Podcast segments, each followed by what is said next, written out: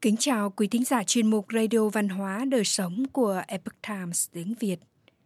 Hôm nay, chúng tôi hân hạnh gửi đến quý thính giả bài viết của tác giả Minh Bảo có tên Đặc điểm của người tuổi dần và các danh nhân tuổi dần trong lịch sử. Năm 2021 Tân Sửu, với bao buồn thương mất mát vì đại dịch, rồi cũng sắp qua đi – Tuy nhiên không ai dám chắc một năm 2022 sắp đến sẽ như thế nào trong hoàn cảnh rối ren hiện nay.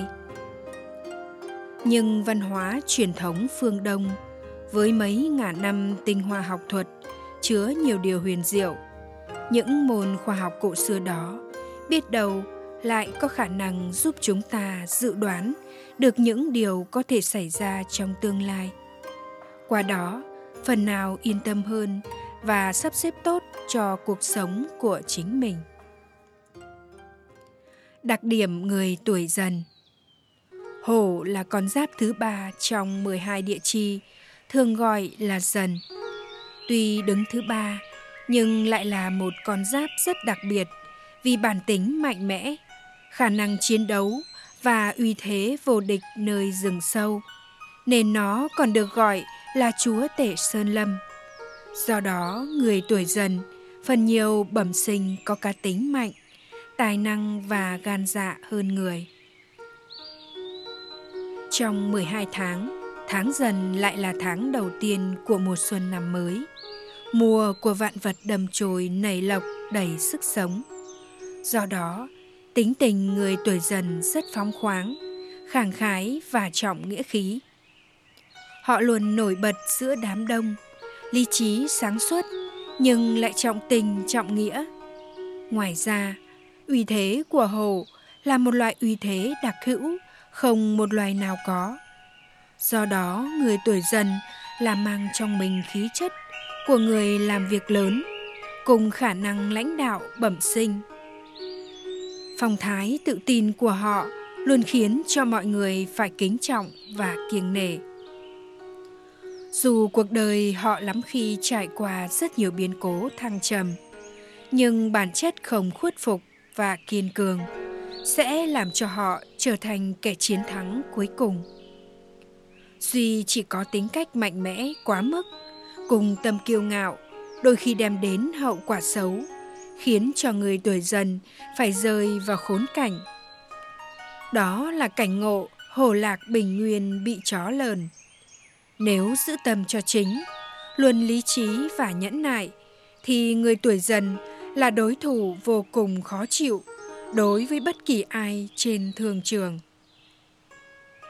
Họ sẽ nỗ lực hết sức cho đến khi đạt được mục tiêu cuối cùng. Ngoài ra, với tính cách kiêu hãnh bẩm sinh, người tuổi dần sống khá nội tâm, ít khi biểu lộ cảm xúc hay tâm sự ra bên ngoài đơn giản vì họ không cần và cũng không muốn phải làm thế. Họ tự giải quyết các vấn đề một cách công bằng, thẳng thắn và nhanh chóng nhất. Những người cầm tinh con hổ cũng được nhận xét là người trung thành, luôn làm tròn bổn phận và chức trách của mình. Dù đôi khi sự thẳng thắn quá mức, cùng tâm lý mạnh mẽ sẽ làm chậm bước tiến sự nghiệp của người tuổi hổ nhưng cũng không hề gì, vì bản chất cuộc đời của một con hổ thực sự luôn không bao giờ dễ dàng. Người tuổi dần luôn sông sáo và thích đương đầu với những khó khăn để tìm kiếm những điều mới lạ và thú vị, từ đó mà làm nên nghiệp lớn. Hơn nữa, những tính tốt khác như lòng chắc ẩn, uy tín và tâm thái tích cực lại là thứ mà không ai có thể che lấp đi hào quang của người tuổi hổ. Họ là viên ngọc quý, sự cọ sát mài rũa sẽ làm cho nó trở nên sáng hơn. Và uy thế của một viên hổ tướng chính là được tạo dựng trên chiến trường oanh liệt, chứ không phải trong lúc thanh bình nhàn hạ. Đó là chân ý nghĩa của một cuộc đời vô cùng nhiệt huyết, sôi động và đầy màu sắc cuộc đời của những vĩ nhân đáng kính. Danh nhân tuổi dần trong lịch sử Tuổi dần với tài năng sẵn có, cộng thêm từ chất lãnh tụ bẩm sinh, rất dễ thành công trong đời, làm nên những thành tựu to lớn. Lịch sử Việt Nam có rất nhiều danh nhân tuổi dần và cũng là những người có đóng góp quan trọng bậc nhất trong suốt nghìn năm qua. Giáp dần đây là tuổi dần ứng với thiên can giáp đầu tiên trong 10 thiên can. Giáp là can thuộc mộc.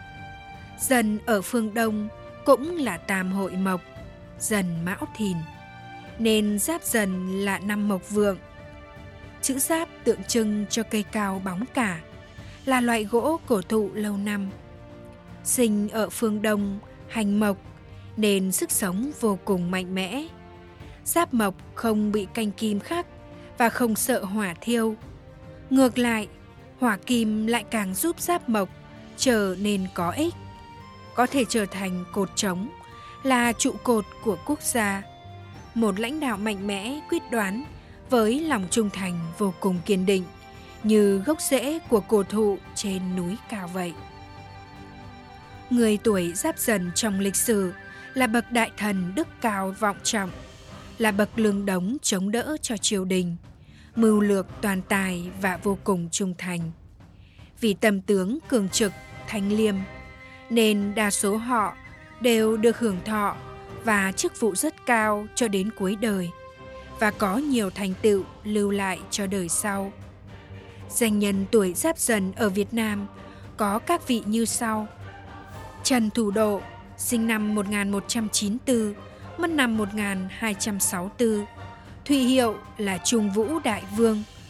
Ông là khai quốc đại công thần thời Trần. Ông là người đã góp phần lớn vào việc giúp nhà Trần lấy được ngai vàng của nhà Lý. Bản thân ông là một lãnh đạo quyết đoán, lại giỏi ứng biến, nhiều mưu lược, đã thành công phó giúp triều Lý chống dẹp các cuộc phản loạn giúp ổn định ngai vàng cho họ Trần. Năm 1234, ông thăng chức thống quốc thái sư, tức tể tướng, trở thành trụ cột triều Trần và lãnh đạo nhân dân toàn thắng trong cuộc chiến chống quân xâm lược Nguyên Mông năm 1258. Câu nói bất hủ đầy khí phách của ông khi quân Nguyên Mông xâm lấn, đến nay vẫn làm nức lòng hậu thế. Đầu thần chưa rơi xuống đất, bệ hạ đừng lo gì khác.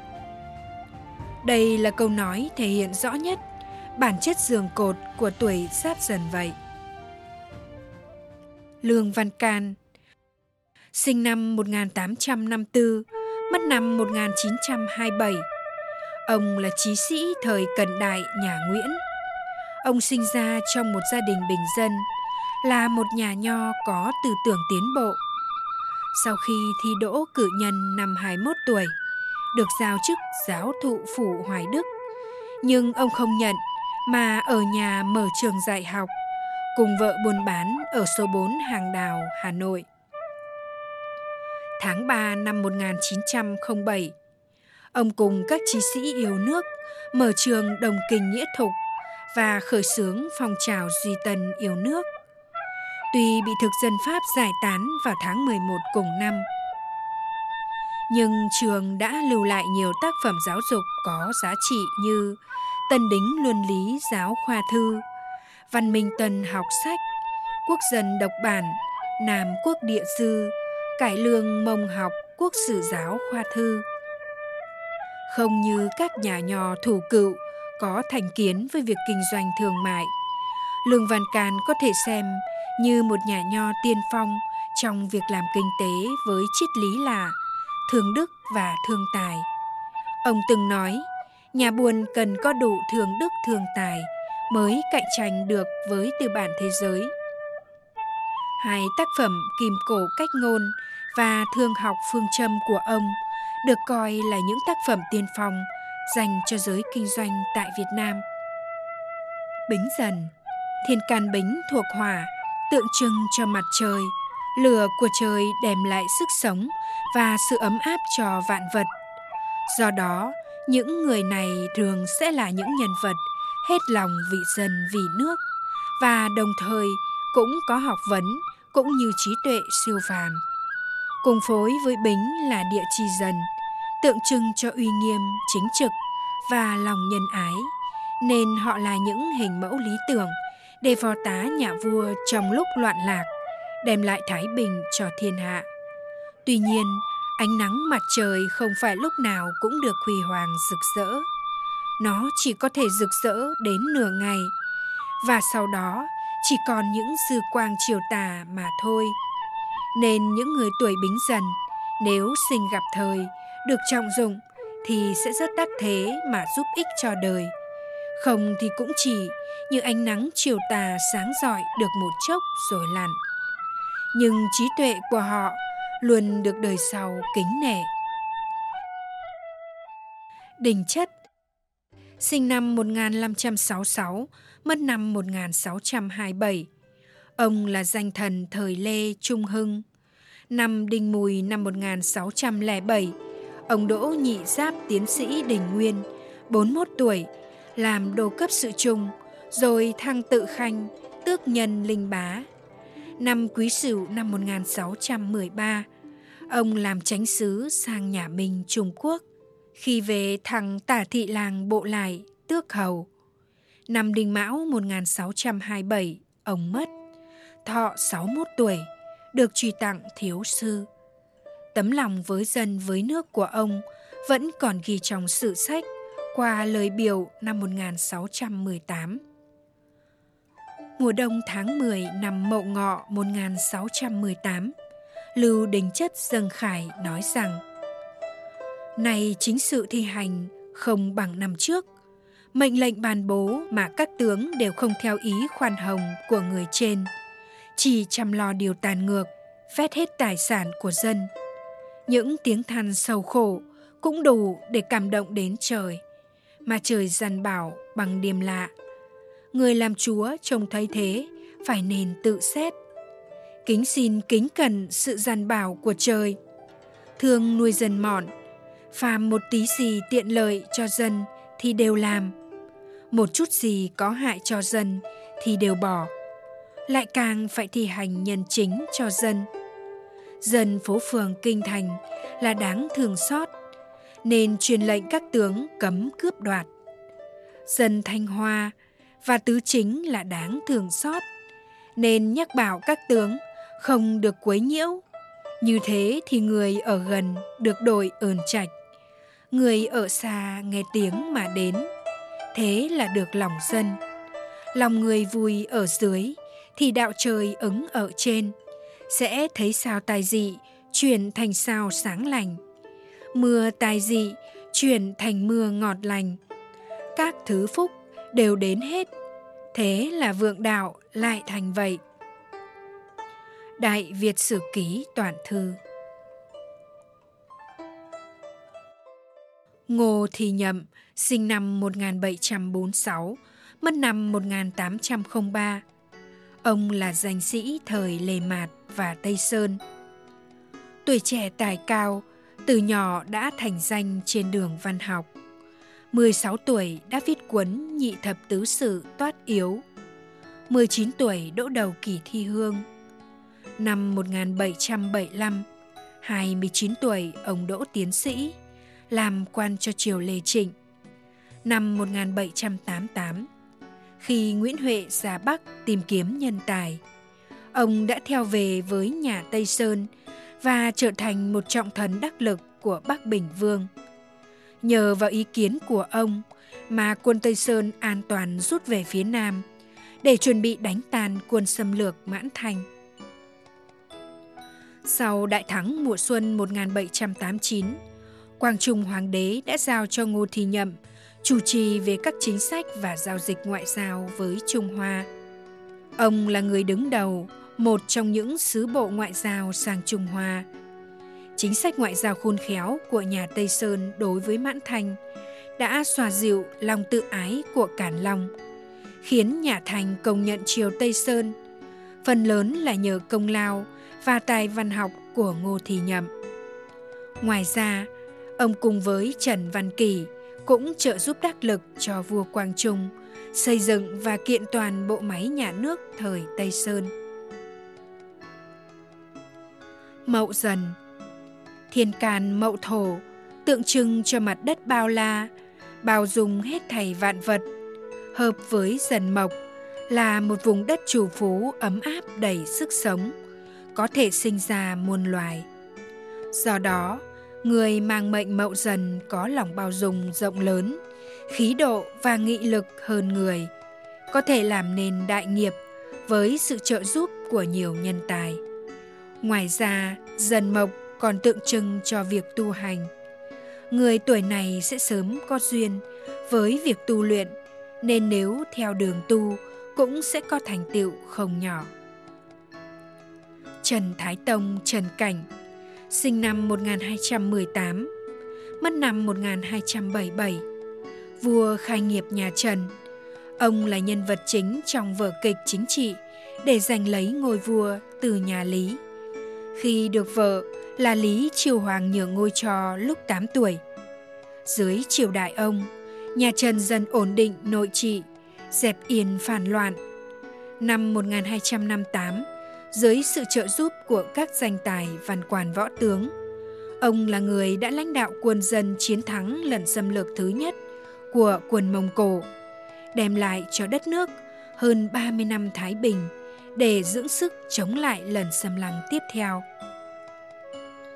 Đỗ Thúc Tĩnh, sinh năm 1818, mất năm 1862, Húy Như Trương, tự Cấn Trai.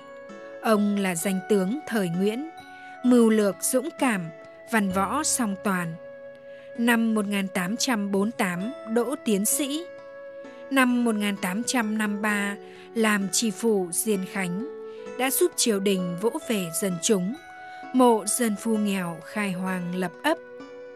Năm 1859, ông cùng Tôn Thất Dương và binh sĩ đang ngăn chặn thành công việc tấn công Nha Trang của Tàu Pháp.